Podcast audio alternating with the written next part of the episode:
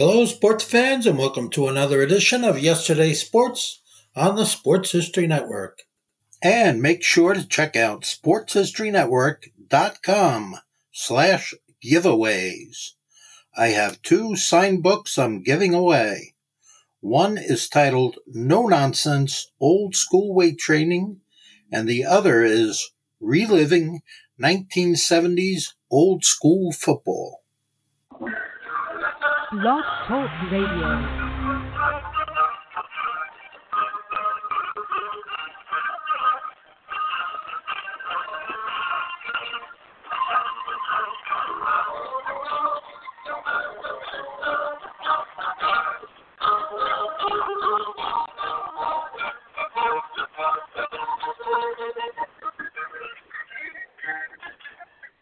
Tonight we will go back in time to seasons past, when 22 men graced the rugged fields of yesterday, fighting for one more first down, one more yard gain, one final score, which would bring victory after 60 minutes of battle on the gridiron. Tonight we will explore the world of gridiron greats. Welcome to Gridiron Greats Football History and its Memorabilia and the Gridiron Greats Publishing and Broadcasting Network in conjunction with Swick Enterprises. We're live from the Wallingford, Connecticut home of Gridiron Greats magazine, and I'm Bob Swick, publisher and editor of Gridiron Greats magazine, and I'll be your host for the show. Gridiron Greats is the only publication in America which focuses upon the history and memorabilia of the North American football game since its inception in 1869. We cover 140 plus years of football history and memorabilia and you can find us on the web at gridirongreatsmagazine.com. Our podcast is sponsored by MSB Sports Cards. Check out their website for one of the largest selections in America of football cards and memorabilia at MSBSportsCards.com. And we're also sponsored by BST Auctions. Check out their website for future information on their upcoming football, memorabilia, and card auction at bstauctions.com. And now it's time. I'd like to introduce my co-host. He's a contributing writer to Gridiron Greats magazine, a football history member, historian, who specializes in pre-World War II items, in particular Red Grange, and also Seattle Seahawk items, in particular Steve Largent. He hails from Portland, Oregon, Mr. Joe Squires. Joe, welcome to the show this evening. Good to be here, Captain. Thank you for the uh, always eloquent introduction. It's always interesting that Steve Largent and Red Granger said in the same breath during my intro. That that one's always raised my eyebrow. well, they were two very iconic players of different time frames, to say the least. And uh, you are what you are, in my opinion, and I've always said this, an expert on Red Grange and then also an expert on Steve Largent. And it's a, a very interesting collection that you have of those two I, players. I, I appreciate that, Captain. Thank you. I, I can think of about three people off the top of my head who probably know more or, or as much about Red Grange as I do. So uh, I appreciate the tag. Well, you know, talking over the over the years, and, and you know, you bringing up a lot of stuff about Grange and a lot of his uh, uh, memorabilia. Uh, to me, you are a historian of Grange and a collector of Grange. Uh, in Oh, I would you. say Come- top come- two top two category. Largent, you cannot be touched. I, I I don't care what anybody says. And I go back to what I say all the time. I have people here locally who will see me at a show or say, "Hey, hey, Bob, do you, you, can you just lead me to a Steve Largent rookie card from the '77 Topps set because I can't find it anywhere." And I always tell them, you know, they're, they're basically tied up in Portland, Oregon, uh, from the largest Steve Largent collector in America. I forget who. I forget we had a guest once who couldn't find who actually just talked about that, and I mailed him one after the show. Yep. Yep. I forget who it And, was. uh, That again, cracked me up. Any local show that I see a Largent rookie, uh, I just basically buy him because I know down the road somebody's going to ask me for one here in uh, New England. Yeah. So, but shifting gears a little, Joe, uh, we we have a, a troubling hobby issue that's coming to light again, and something we talked about in a couple of previous shows over the past four years, and that's Mhm. the issue of the 1948 Leaf football set, and it's an issue with recoloring.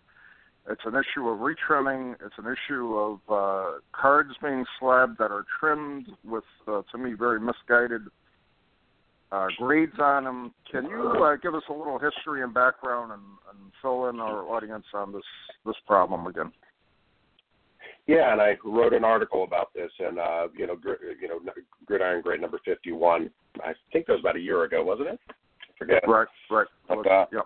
It's it's kind of resurfaced again. I, you know, a couple of people have emailed me asking about it, and then there's a, a, a friend of ours, a fellow, a fellow collector, uh, who uh, has voiced recently that he's been tracking the issue as well, which kind of you know brought it back to light.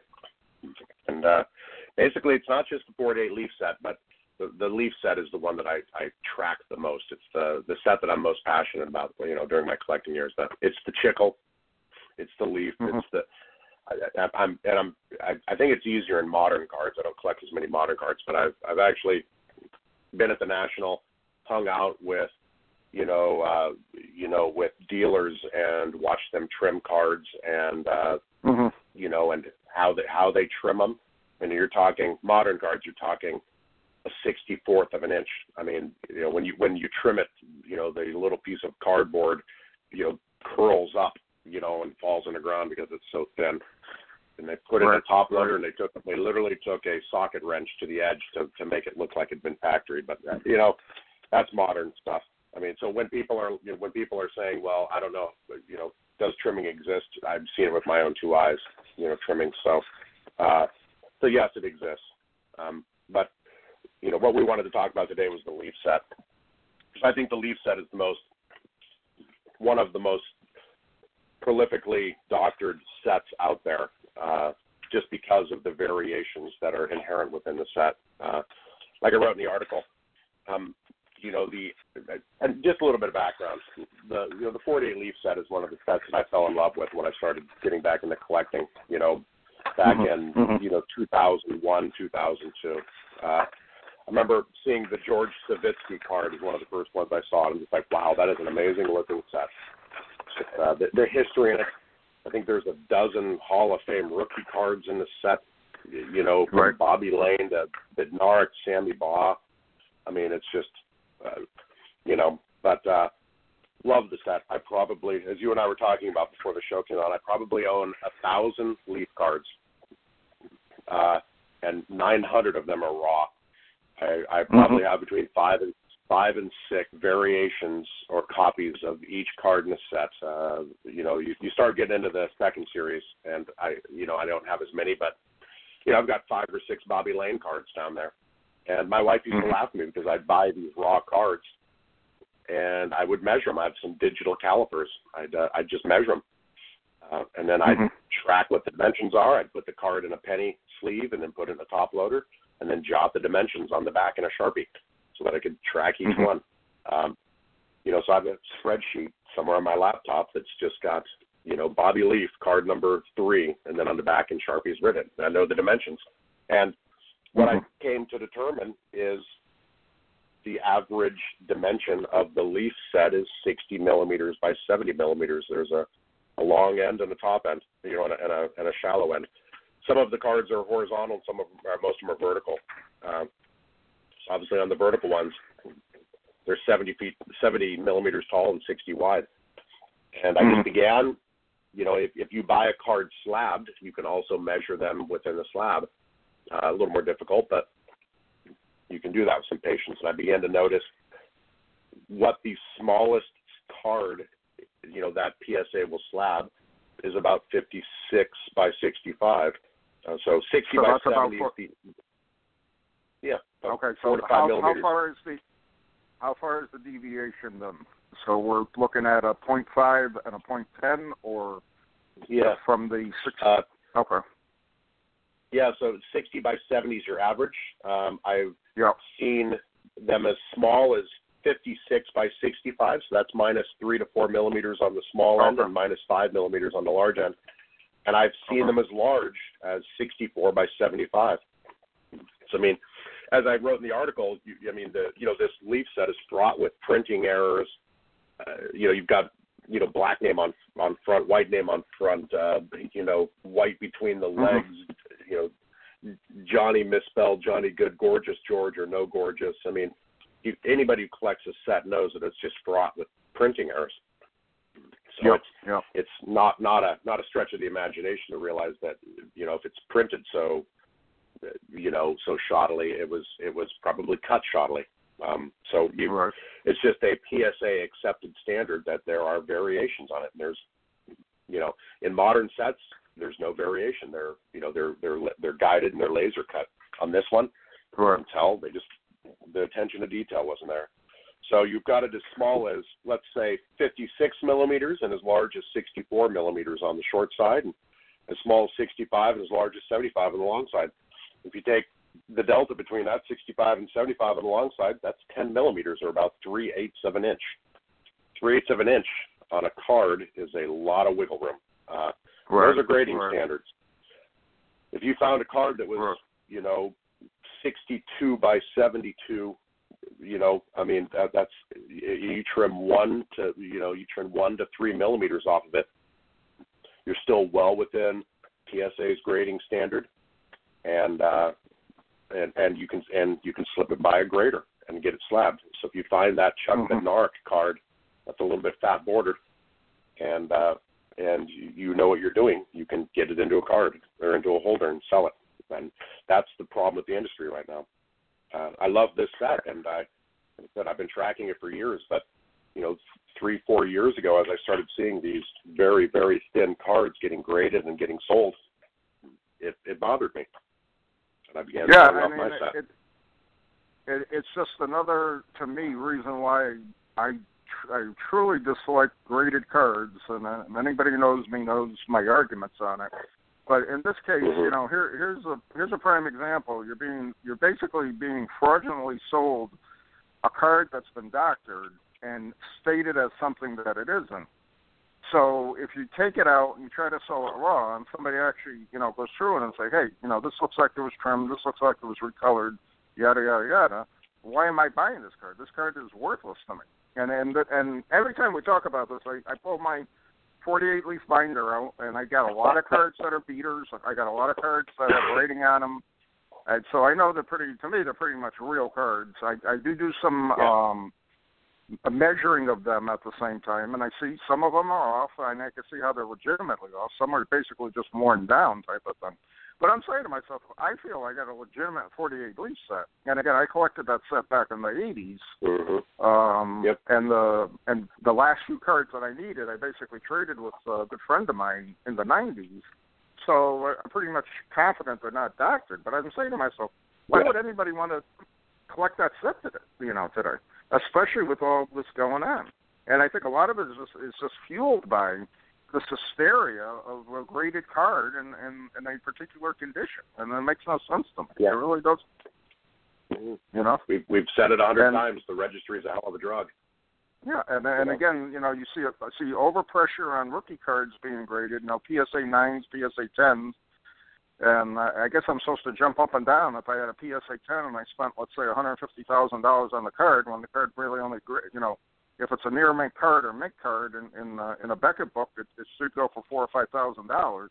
What justifies that kind of price increase? You know, it doesn't make sense. It's irrational, and it's going to hurt the hobby in the long run. And I think, and I- and I think it's hurting the hobby right now more than anything else. You know. Well, and and to think that people are aware that trimming goes on is a misnomer because uh, about five years ago there was a there was a, a, a heavy hitter who came into the leaf set and started buying up a lot of high end leafs.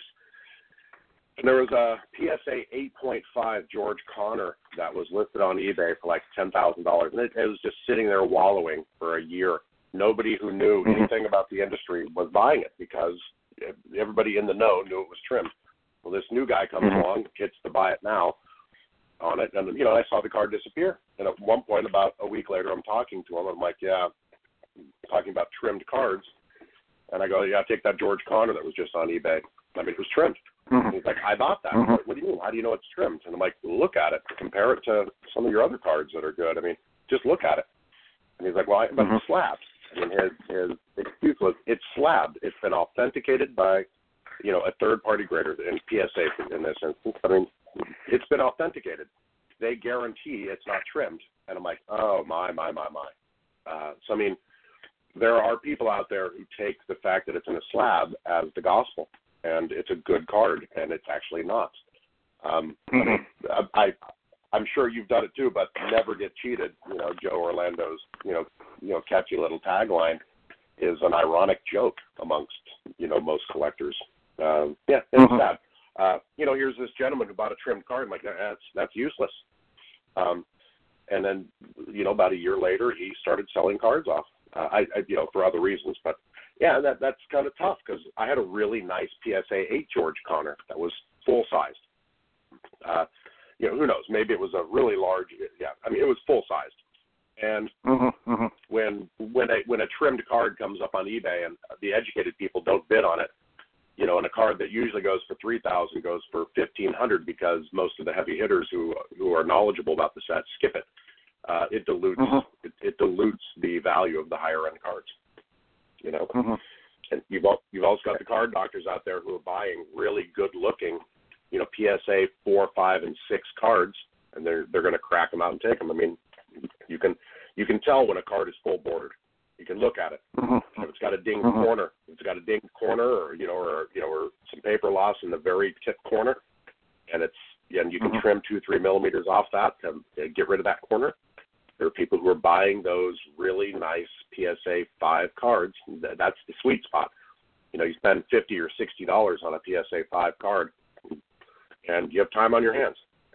Uh, Yep. you know, Yeah, that that So- relates to it. It kind of relates to me. I, uh, probably a couple months back, I went to a local show, and a fella uh, had some PSA graded exhibit cards, and he's trying to tell me how rare they are, blah blah blah. Well, there there were like threes and fours, and I said to him, you know, I I, I only collect raw cards. So he says, well, just buy it and then and crack it out. And I said, well, why would I buy something that's holdered? when I have no intention of keeping the holder and I got to pay three times as much of what it costs raw, only to throw the, the the throw it out. So then he's trying to argue with me. Well, you know it's authentic. I said, well, not really, because I and then I and I actually told him about the 48 leaves. He had no clue what to come back with. You know what I mean? And he Yeah. basically ignored me after I said that. And I and you know I'm saying to myself, and I don't go around to a show and try to tell people. I, you know, I I just Yeah. act like a normal customer walking around there. I'm not trying to you know blow my horn or anything like that. But still, it's, well, it's Bob, the, mo- the moment uh, the moment the moment you open your voice, people are like, "Are you Bob Swick from Gridiron Greats podcast?" mean, yeah, right. How many how many times during a show does that happen? Yeah, exactly. So it, it's it's a it's a question to me. You know, you want to be a dealer, you're going to set up, and I, and I do give the local Yeah. dealers a lot of um, leeway because I know a lot of these guys are weekend warriors, or a lot of these guys in heritage collections. They just want to unload them. That type of situation, and they they read, you know, oh, I got something graded, so therefore it's it's it's the best thing ever. Not realizing Yep. that in a lot of cases it's garbage more than anything else. You know what I mean? So Yeah. it's uh, it, it's a tough situation. And again, I feel bad for the 48 leaf set because again, you only have the 48 and 49 leaf set. And again, you know, to really mm-hmm. date myself, the first 49 leafs I picked up were, were in the 70s. And I'm saying to myself, wow, this is a big set. It was like from one to card 154 or whatever it was. And I've Yeah. been, you know, as the years went on, and I finally got my first price guide back in the '80s. I'm saying, wow, that's a skip number set. I always wondered why I never saw any of those other cards collecting over the years, you know, type of thing. And you know, it's stuff like that that the innocence of the hobby to me is long gone. When you got a situation now today, now fast forward 30, you know, 40 years later, where the biggest concern is to buy a raw card and get it into, you know, encased in a slab holder for as long as possible, you know, as fast as possible, in order to drive up the price of that card ten times uh, over. And for Yep. what? You know, it, it really it, it I- makes no sense to me whatsoever. and I'll You know? admit, I'm a recovering, uh, you know, registry, you know, addict. I mean, uh, I Oh, still yeah. have slabbed cards, but but most of my cards are slabbed now are because I want to physically protect them. You know, tickets, postcards, yep. you know, et cetera. So, but uh, lots of I, I, you know, in the article I touched on, you know, ten things that, uh, you know, and it's, you know, trimming is the biggest thing. You know, it's what most people look for. Uh, you know, smelling a card, you're feeling it, touching it up to your lips. I mean, smelling. I mean, you know, cards should could yep. should smell like a seventy year old card. I mean, feeling it, feeling it for wetness to see if it's been soaked recently. Uh, you know, looking at it under your loupe, looking for striations. Uh, and, you know, an ex grader, you know, probably about eight, nine years ago told me about striations. I remember we were at the Baltimore, uh, the Baltimore National. He's like, blah, blah, blah, look for striations. Like, what is a striation? He's like, oh, yeah. come yeah. here, Joe. You know, and he yeah. showed it to me under a loupe. Uh, you know, but there are people out there who are ahead of the game who are good at recreating these striations on emery boards. Uh, you know, you get mm-hmm. you get recoloring, you get you know, and then I've just recently learned about power erasing, you know, which is a fascinating thing. Laser mm-hmm. printers, people making making their own slabs, people laser printer printing off uh, PSA flips, you know, and then uh, opening prying right. open uh, you know, prying open a card, and then uh, you know slipping in a new flip on a nice looking card, and then sealing it. I mean, this this this yep. fraud, this, this hobby is fraught with uh, people digging you know digging pitfalls for the poor, you know, the poor naive hobbyist. Uh, and yeah, it's, it's, a, it's, it is a hobby. It's yeah, it, and, it, it's and a unfortunately, hobby. when money pleasurable.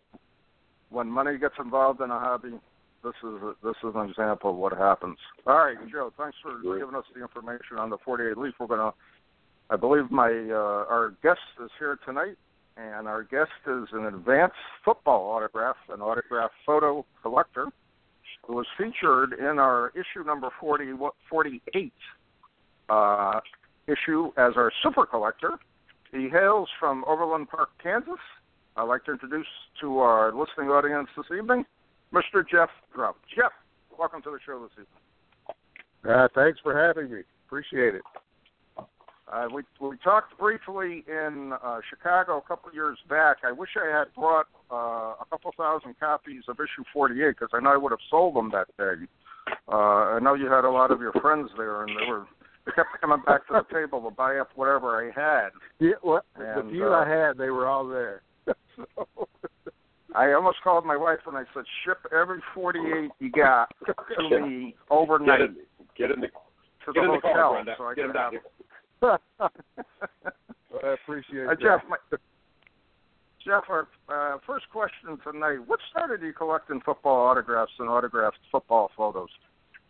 Well, it was kind of a a uh, natural evolution for me.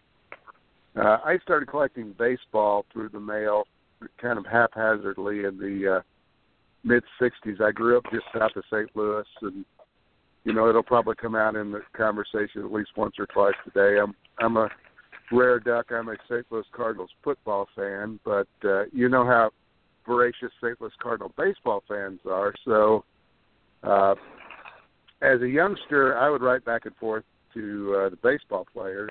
You know, when I was six, seven, eight years old, and didn't really ever give it much thought as far as football. And then when I got uh, out of college and uh, uh, my work life moved me to Atlanta, Georgia. I hooked up with a couple fellow hobbyists who are now lifelong friends at this point. We go to the National together, and one of them mm-hmm. was uh, really, really, really into these uh, wire photos that the uh, newspapers had started selling off, and he was he was doing a lot of baseball, but he had been able to pick up several copies of football photos in large lots and things like that. And he he hmm. offered to sell those to me, and I was kind of getting into what he was doing on the baseball side. And then, you know, later that year or maybe the next year, I picked up a large lot at the National for under a dollar a photo.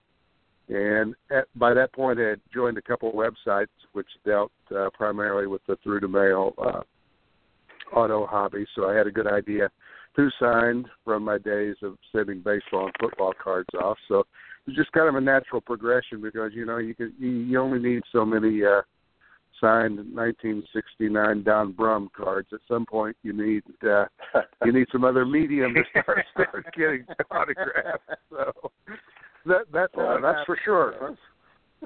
wow. So So Jeff, I'm not a big autograph collector. I mean, I, I collect, as Bob mentioned earlier in the show, I'm a big Steve Largent fan, and I have lots of autographs of his, including Yeah. you know pictures that I've I've had taken with him over the years.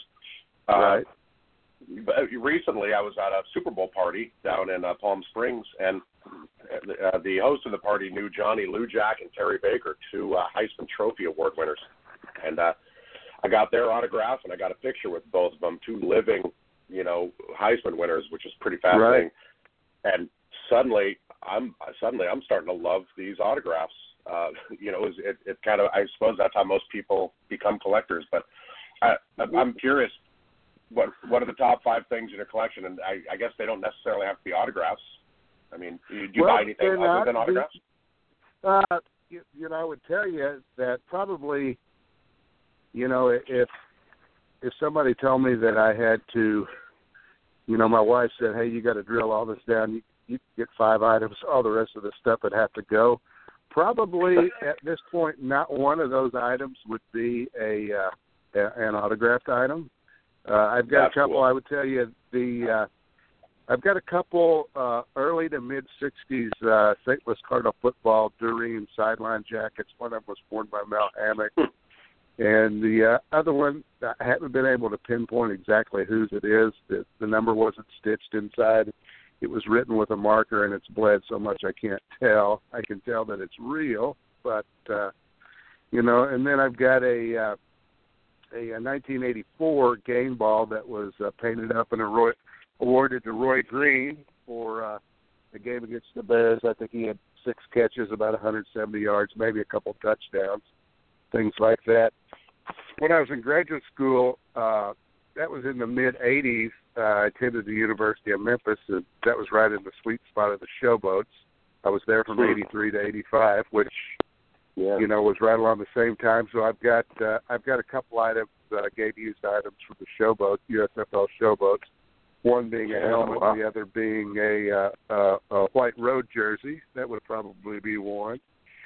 And then uh, when I was growing up, the uh, I bought most of my sporting goods at Western Auto, and in 1966, I believe it was, Rawlings did a poster uh, for their sporting goods with pretty large black and white poster featured. Uh, I'm sure it was a regional job. I can't imagine these guys uh, having any kind of nationwide popularity as far as advertising goes. But it featured Sonny Randle, uh, Bobby Joe Conrad, and Jim Bakken on a big Rawlings poster. And uh, I'd go in, I'd stop in there two or three times on the way walking home from school, and I knew the guy that owned the store, and I, I'd look at the poster, and I, you know, I, I can remember asking, you could see if you could get me another one, and he probably never did ask the salesman, but he did tell me that when football season was over and it was time to put up the baseball, that he'd give it to me, and Oh, uh, that's cool. he did give it to Wow. me. You know, it was on my wall for probably from about 1966 until I left home to go to college in '77. You know, that one has since disappeared, but in the last 12 months, I was able to find another one on eBay that was just exactly like the same thing, much better shape. So that's probably one of my top five items as well. I would say so. That's cool. Yeah. That's cool. Sports Then Illustrated used to have the these la- posters. Oh, I'm, oh, I'm sorry, I didn't mean to interrupt you, Jeff. I was just saying Oh, Sports no, Illustrated used to have these posters, uh, like in like 80, 80, you know, 81, 82. And I had the Chargers ones at the time. I was a big Chargers fan at the time, Dan Fouts and Kellen Winslow. Right. About about two months ago, I came across. I was in somebody's house, and I saw that their kids had these posters. And I took a picture and I texted it to Todd Tobias, who's a big Chargers fan. I'm like, look at this. I haven't seen one of these in 30 years, but it really took me back, you know, in time. It was kind of cool.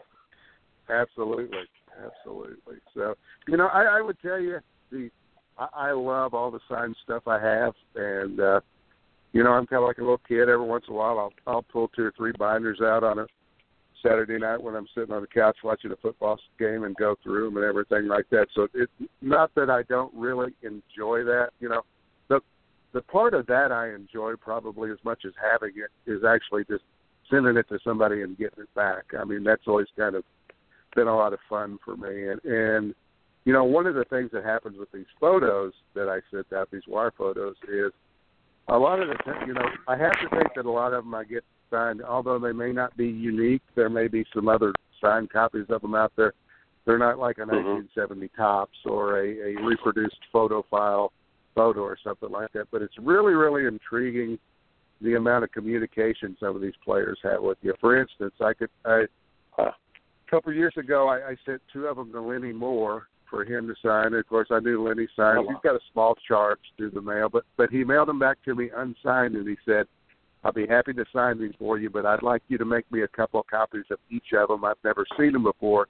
Could you make me copies of them before I sign them and send them back to me, and I, I'll send them back." So, and then there's kidding. there's been yeah, then then there's been several other times where you know it may be somebody you know one of the guys that I could think of trying to to think of who done it who basically turned turned the photo over and and written you know two or three paragraphs on the back. I can remember this exact play. I can remember this game. You know, so and so Wow. so so forth. So it's not uncommon.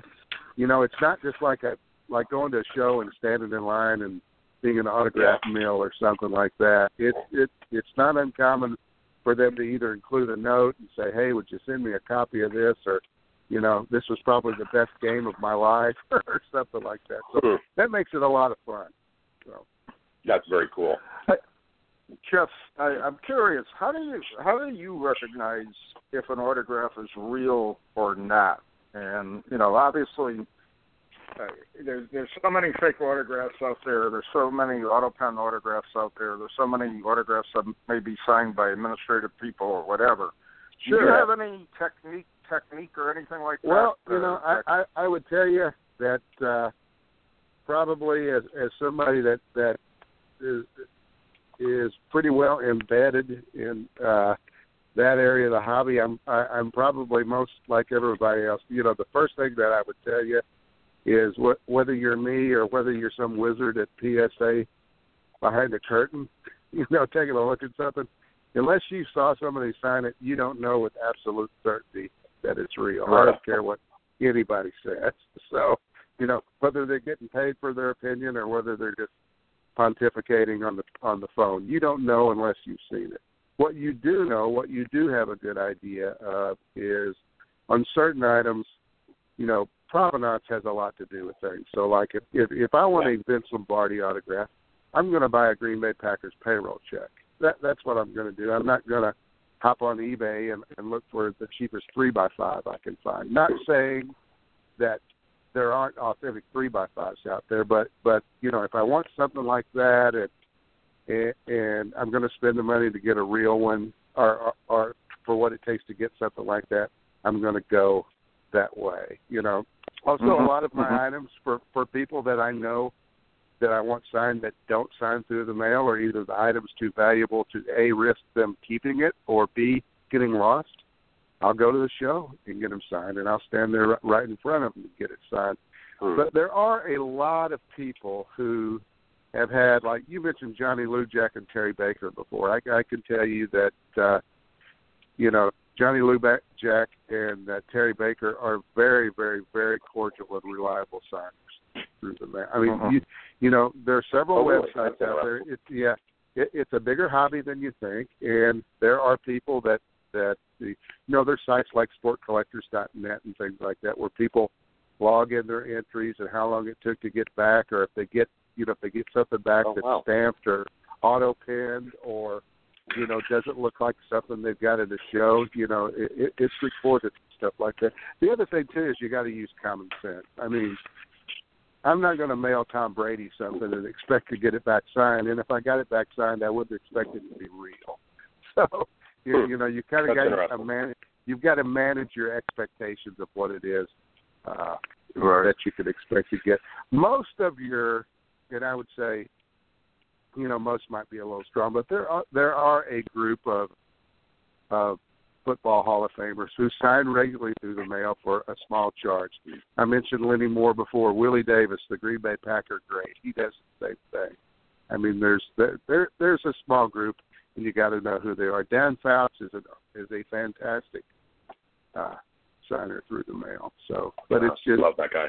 but but but again, you know, if you're talking about going back in time and getting you know, really really old things, and, and you know, for the early days of the NFL, it's going to really have to be on on some sort of key item, or there's going to have to be some sort of train of ownership that I could I could trace back to make me comfortable spending the money on that. So you know, there are certain things that I would absolutely just have to go without having if I couldn't verify something like that. So it's I don't know if that makes sense to you, but it, it all makes sense. Yeah, I mean that that, it's interesting you talked about a manager, you know, or, you know, or, you know, yeah, a, an equipment manager or something making autographs. I mean that was pretty prolific back, you know, in the fifties. I, I forget who it was, Bob. You might remember, but it I think it was Lombardi. Came out that you know like 70 mm-hmm. percent of the Lombardi signatures were by the manager or something like that. Right. Yeah. Yeah. Yeah. You know, it's interesting. I've read Autograph Review for years. I know Jeff Morey, who's published it for. um I, He got. He's been around for 40 years plus, probably. Yes. And uh, I'm always amazed at the information contained in the little, you know, newsletter pamphlet that he comes out with, and how dedicated the hobby is. And and again, it's I always find it interesting. In my case, anytime I get an autograph, I'd only get it signed to Bob, so the player knows that I'm not going to resell it. Number one, and number two, you know, they're, they're, I'm I'm not basically I, I I have it signed like that because I want it part of my personal collection, and being I want them to know I'm not getting it signed. And years ago, I used to uh, supply the Atlanta Falcons with their football cards back in the late '80s, early '90s. And uh, right. uh, besides getting cash, I used to I used to get paid for the cards, and uh, I got to know the the press secretary quite well, and he used to feed me uh, signed Falcon football cards from these guys, and I had them all signed to Bob. And um, they were very cool about it because they realized, you know, I wasn't the type of guy that I was gonna, you know, like now you're gonna see in the next issue of Sports Collectors Digest, every signed Atlanta Falcon card from uh, the 1989 team yeah. is available, type of thing. You know what I mean? Right, exactly. So I think exactly and I think that's that's part of the hobby that I think hurts it a little, where you got you know sixty uh, you got sixty guys at um, I don't know a football training camp, and they're trying to overpower the ten and eleven year old kids that are there trying to get their autographs. You know what I mean? So that that's something too that has, has to be taken. Yeah, into consideration. It, absolutely. It, it's been several years since I've I've collected like that because it just got Eh, you know, a couple of things. A, I got too busy work wise to do that. I had kids that were growing up, but I, but the scene just got crowded and ugly, in my estimation. And you know, just recently, there was something in the news about. I, I guess Jordan Spieth got into a spat with some uh, resellers at at a tournament either in Texas or California. I can't remember where they were just basically running roughshod over over kids. And, yeah he refused to sign for him, and then they started swearing, I guess. So yeah, there's there's a lot of that that goes on. You know, interestingly enough, I, you know, my one story about through the mail, and you know, I always try to remember that what you're really doing is, if you think about it, put yourself in somebody's place. You know, you're really sending something to somebody. You're sending it to their home nine out of ten times, and you're really asking them for a favor. You know, picture somebody yeah. walking up to their mailbox every day, and it's jammed full of mailing envelopes from people. They carry it into their house. They sit down at their kitchen table and either sign it or they don't sign it. So, you know, you you really. So that's why I don't get upset. A when I get something back and they've refused to sign it or something like that. I remember one story I like to tell, and I think I mentioned it in the magazine article was you know, only one time have I ever had a player write me back and tell me, "I think I've signed enough for you," and that was Billy Wade, the old Vanderbilt and Chicago Bears quarterback. I guess he had mm-hmm. over the years, over twenty some odd years, he's probably signed for me a dozen to fifteen times, and it was a very cordial note. I mean, he was a fine Christian gentleman, a very super guy, but I could tell from from the way I interpreted the tone of his note that he must have thought I was selling everything. so so you know I got everything out he'd ever signed for me and uh, made hmm. made black and white white copies of my copy machine and sent them all back to him and said I, I won't ever send you anything else to sign, but I just want you to know how much I've appreciated everything you signed for me. They're still part of my collection, and just to show you, here's a copy of everything. Mm, oh, that's cool. You know, So, and I love stories like that. You know, you know, you know the story I was telling you know earlier about you know how I met you know two Heisman guys. I mean, so uh, yeah, I mean, do you have uh, like what what were your no, most unique collecting stories of how you got autographs? I mean, you know, whether it's chasing Jerry Rice through an airport, you know, waving a Sports Illustrated, or you know, climbing through Steve Largent's open bedroom window. You know, uh, you know, what are some Well, autograph seeking stories? You know? you know, I've never done anything quite like that. The, uh, you know, the I, I've got a couple what I consider pretty cool hobby stories about just kind of more random than anything else. Uh, I lived in Atlanta. You mentioned the Atlanta Falcons. I lived in Atlanta for about 18 years before I moved to Kansas. And Sorry to hear that. part Jeff. of my sorry, part of my sales territory was Athens, Georgia, which which is a great football town, by the way. And, and I used to spend quite a bit of time in Athens. And I was one day I was in in Athens, and I'd run behind. I hadn't been able to make it to the post office, and I had a stack of uh, probably fifteen or twenty things I was getting ready to send out to somebody to, for people to autograph. So I I run in the post office up there, and who did I run into but Charlie Trippi. So, so I got I got a ch- I got a Yeah, Charlie lives in. Obviously, he he played at Georgia, and he still lives in Athens. And, and uh, I I got How a chance to. Uh, well, actually, yeah, if you spend much time paying any attention to Georgia football or sports, Yeah. Georgia sports, you, you would recognize him because he's he's still Oh, okay. involved quite a bit down there. And then the s- the second story I like to tell is it- it's not so much random that I got the autograph, but uh, y'all remember Tommy Mason, right? The Vikings and Rams Mhm. running back. Yeah. And so uh, I was working on trying to trying to get as many 62 posts signed as, as I could, and uh, I had sent some cards off to Tommy. It was the first time I've ever sent to him, and uh, I was told by a couple people that that uh, very very reliable signer. So you know, and you know, every autograph request I've ever sent is absolutely a handwritten letter. It's a hand addressed envelope. It's no form letter, no stamp, uh, return address, anything. Everything's a hundred percent. But I never put my phone number on anything. So I come home from work one day and on on my non work cell phone there, there's a voicemail. So I start to listen to it. Jeff, this is Tommy Mason. I need you to give me a call back. I've got your card sitting here. I'd like to know whether you want them personalized or do you want me to put my number on them or not. Here's my phone number. oh so my. I'm thinking somebody's yanking my chain, right? But it's a Louisiana phone number. so I call him back, and it's I, I think if I remember correctly, Tommy's passed away now. This has been several years since this happened, but I think it was a transmission shop that he owned. So I called Oh, the number back, and, and a young lady answered the phone. I said, "This may sound strange, but I got a phone call from this number." From somebody saying that they were Tommy Mason and they wanted to call me back. and said, "Oh yeah, Mr. Mason's here just a second. So I got to him for about a half an hour. True story. So That's actually Just- cool. just you know, Wow. odd little stuff like that will happen uh, occasionally.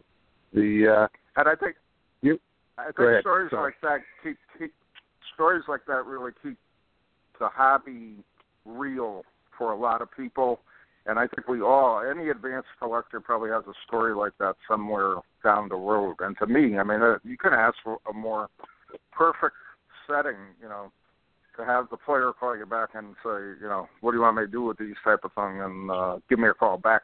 And wow, that, that's that's amazing. That's truly amazing. Exactly. That that was that was that was kind of a one of kind one of a kind occurrence there. You know, like I say, these and those were cards, but but these photos have led to a lot of kind of personal correspondence between myself and a player. But I've never had anybody look my phone number up on the internet and give me a call other than Tommy. I'm still not quite sure how he did that.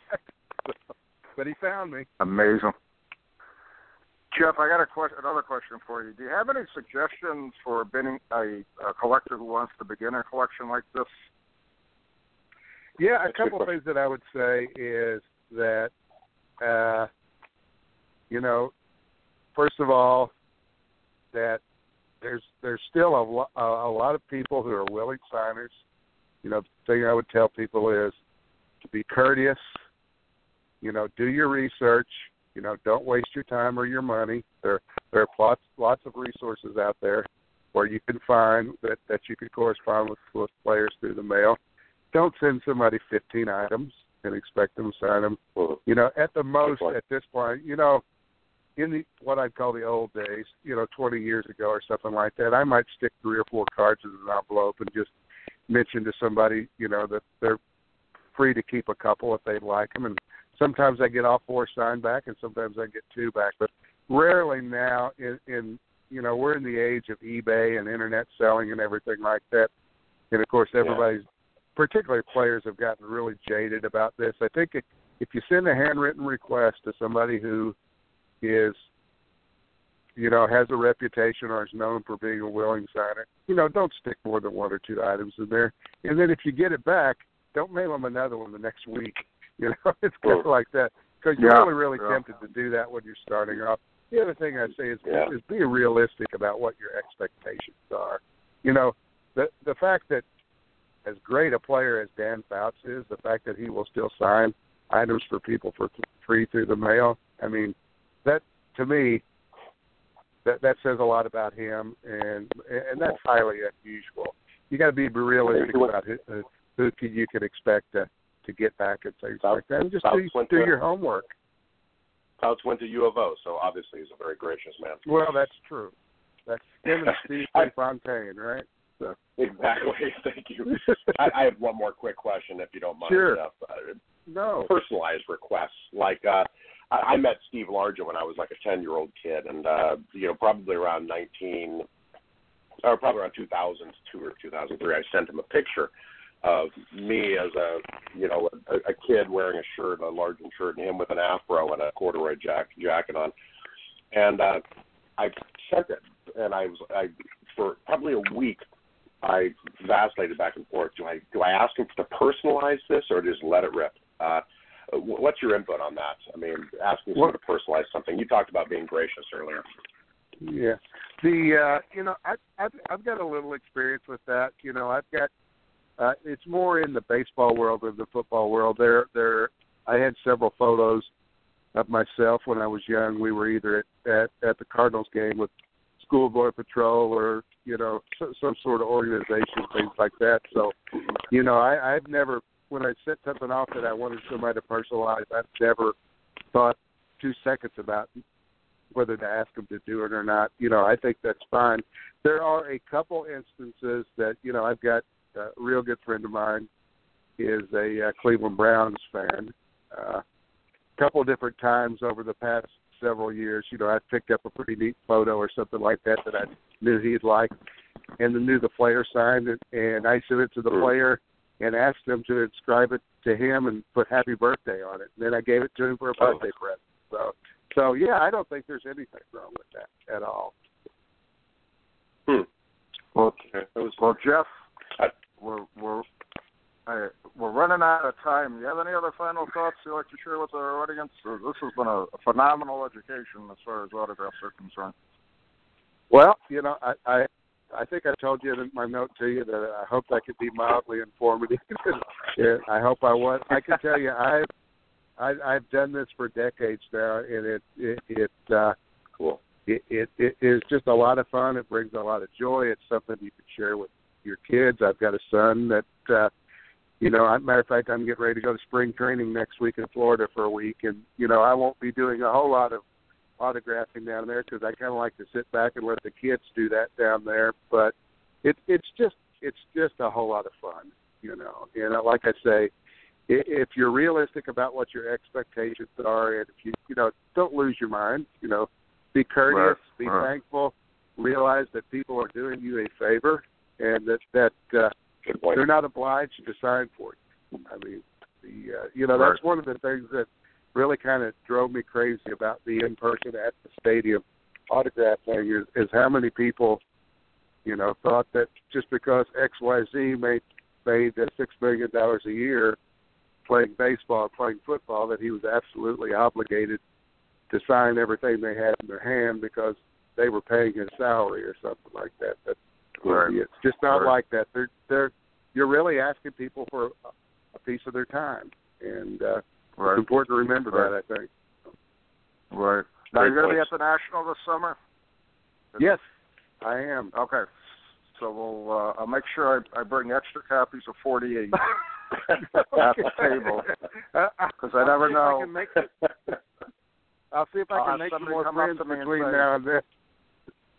I, I'll have somebody come up to me and say, "How many issue 48s do you have?" I'll pay any price, and then I'll have I'll have the Oh, tractor trailer truck back up to 10,000 copies. No. That's right. Jeff, you, thank you. I've got. You're very Jeff, welcome. thank you for being. Thanks for having me. Okay, Thanks, we'll see Jeff. you this summer. Thanks for your time. Okay. Uh huh. Bye bye.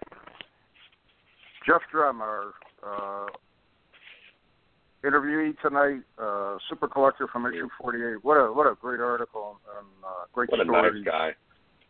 Um, unbelievable. How do you- and you know, How do you run into these? How do you run into these people like this, Captain? I mean, like, how did you initially meet Jeff, and uh, how does the conversation go where you ask someone to be a super collector? Well, I I, You know. um, I did find out I did find out through um, a couple of collecting networks he was a pretty big collector, and and I basically shot shot him an email about the magazine, and then uh, we did an interview and basically stayed quasi in touch over the over the past couple of years with regards to like I said I saw him at the last national in Chicago and we talked a lot. And um you know he's he's an encyclopedia of, of autograph knowledge and and the wire photos to me are so Yeah. beautiful uh, they're they're so historical in my opinion I I probably have about a, a dozen wire photos in my collection from the 50s and I always found those to be fascinating I always found them to be real history you know what I mean? Yeah. And unfortunately today, you know, with the most newspapers selling off their collections and the collections being sold in bulk to dealers, they're becoming Yeah. more and more of a difficult find to find.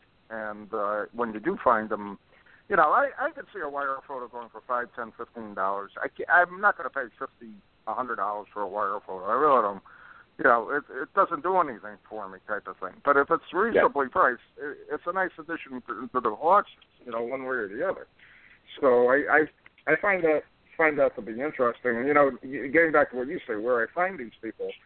You know, being in the hobby as long as I have, and, and I realize Yeah. I'm a dinosaur in the hobby in a lot of ways, but I always realized when I started collecting cards, there were a lot of other areas of collection for football stuff. There were programs, there were ticket stubs, there were media guides, there are programs, there are uh, sports publications like the Street and Smiths. You have uh, Super Bowl programs, championship programs. You have pocket schedules. You have pennants, and there was a lot of different people out there who had you know real niches as far as what they were collecting, and I always found that to be real fascinating.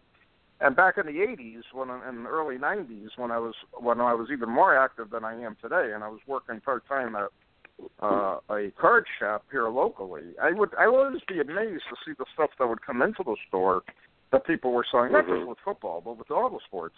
And I always said to myself, gee, I'd, I'd like to collect a little of everything. But I, I've always been pulled to the a doubt. And, and I've always been pulled to publications. And again, as the It's evolution of the hobby, con- evolution of the hobby continues, we're seeing more and more electronic stuff now. And I think a lot of the printed matter is, is going to go by the wayside, and that's going to be, uh, you know, problematic in the future, in my opinion. You know, so I agree with you. Something like this, slope. a, a real autograph with a real photo, uh, is priceless as far as I'm concerned. And to me, Jeff really is preserving the history of the game, Without a doubt. very much so with those photos and those autographs, to say the least. Yeah. So I'm, That was a I'm, really I'm very honored he was in the magazine, and he was, uh, you know, he is truly a super collector with regards to Yeah. that. And uh, You're it's just, right just about amazing. Uh, you're right about wanting to collect, uh, you know, everything you see come across your desk. Because I mean, that's a slippery slope. I mean, I used to collect just this set and that set, and then you start seeing other sets. You're like, oh, that's amazing.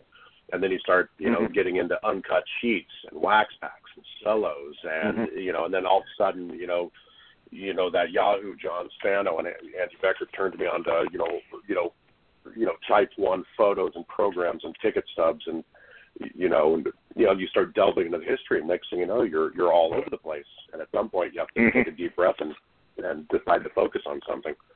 So, And that, yeah, that, I've got a very short attention span. That's something I could never do is just focus on just one area of my collection. I always collected a lot of different things because I like them.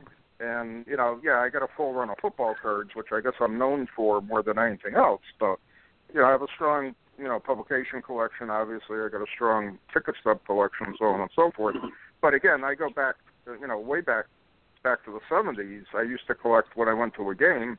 I made sure I saved the program and I saved the ticket stub from the from those games. And I never really did it in the in the uh, view that oh okay I'm going to retire from this you know 50 years from now. It was always I felt like I, I kept a memento and, uh, and part of the game, you know, game's memory for me type of thing, and I thought that was very important. So uh, that that's where that's where my collecting's at. Now we're getting real close to you know what. Time for our goal line stance. Joe, I'm handing off to you. What did we learn on tonight's show? You know, I loved hearing Jeff's story about you know the story behind the autographs. I mean, that's the hidden fuel. I mean, you know, it's kind of like in golf. You know, you can be having a bad go- bad day and suddenly hit a really good shot, and you're like, "I love this, love this thing." Uh, I, I have a, you know, a, a brother-in-law. I mean, he's married to my wife's sister, and he's an ex-pro baseball player. He played a year and a half in the pros, and uh, mm-hmm. w- when we go visit him in Minnesota, I mean, three, two, three times a week, uh, he'll get something, you know, through the mail, request for auto. He played a year and a half and uh, that was probably 20 years ago. And this guy still gets stuff for re- requests. And I just remember asking mm-hmm. him a couple of years. I'm like, how many? How often do you get these things? A couple of times. I'm like, well, what, what's your, you know, how do you decide who to send stuff back for? And he's like, you know, kind of like what Jeff said. He was, well, I kind of keep a mental track of somebody if they, you know, he's like, no matter what, has to have a self-addressed stamped envelope, you know, and uh, it was just, it was interesting hearing Jeff talk about that, and, and I, I've I've been able to talk to an ex-professional athlete about what the other side is perceived as. Uh, you know, so yeah, that that was pretty cool to hear him, you know, kind of verify that. Mhm. Mhm. You know, what about you, Captain? Well, I think it just it goes along with Jeff does is the preservation of the hobby, and uh, in a pure pure form, the player's autograph with the player's photograph and or wire photo, action photo. And uh, to me, you, you cannot express the hobby any better than what he does, because again, uh, I'm all for the preservation of the game, preservation of the history of the game, and he's a he's a uh, keeper of the game as far as I'm concerned. I mean, he's got a he's got a unique collection that to me is basically priceless, and um, you know, again, it's the preservation of the game, and that's what it's all about, and spreading the knowledge of, you know, what yes. that actually represents in our hobby at the same time. We're down to two minutes, Joe. Quickly, any more thoughts, ideas, comments? Yeah, two two real quick things, if you don't mind me going hoggers here, Captain. Uh, first one, uh, you know, Jeff mentioned he's a Cardinals fan, and suddenly I felt this, you know, kind of camaraderie with him because, you know, as a Seahawks fan, and he's a Cardinals fan, we both have one thing in common is that we hate the Pittsburgh Steelers uh, because they the Steelers beat both of us in Super Bowls, you know, 2005 and 2007. And I started thinking about that Larry Fitzgerald touchdown with like two minutes to go, you know, in the Super Bowl, you know, where Fitzgerald just caught this thing and ran 60 yards in on a slant for a touchdown. I'm like, got it, got him, beat the mm-hmm. Steelers. Uh, yeah, so sorry, sorry, John Spano, but I'm not a big Steelers fan. Uh, you know, uh, you know and and the other thing is, uh, you know, Jeff had mentioned, you know, here here he is a super collector collecting autographs, and the top five things, if you had to whittle the collection down, he, he admitted not one of them was an autograph, and I found that fascinating and incredibly respectful. Uh, and I I thought to myself, yeah, what are my top five things? And not one of them is a Steve Largent thing. And I'm kind of known, you know, for Steve Largent. But uh, you know, mm-hmm. if there's a mm-hmm. fire and I'm grabbing five things, uh, you know, most of my Steve Largent collection collection is going up in flames. You know, I thought mm-hmm. that was fascinating and very insightful. That's true. That's true. Well, Joe, we're almost out of time. I'd like to remind everyone check out MSP Sports Cards, their website, mspsportscards.com, for one of the largest collections uh, available for sale, football cards and memorabilia on the web, and check out BSC Auctions for their upcoming auction, bscauctions.com. Joe, thanks for being with me tonight. And I'd like to thank all our audience for listening, and we'll see you in a few weeks. Thanks for listening.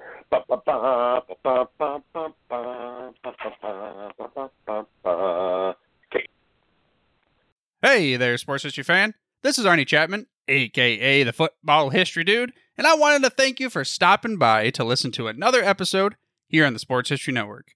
Our podcasters are passionate about uncovering and sharing sports stories from yesteryear. And if you didn't know it already, we have over 30 shows across the network covering all sorts of sports history topics.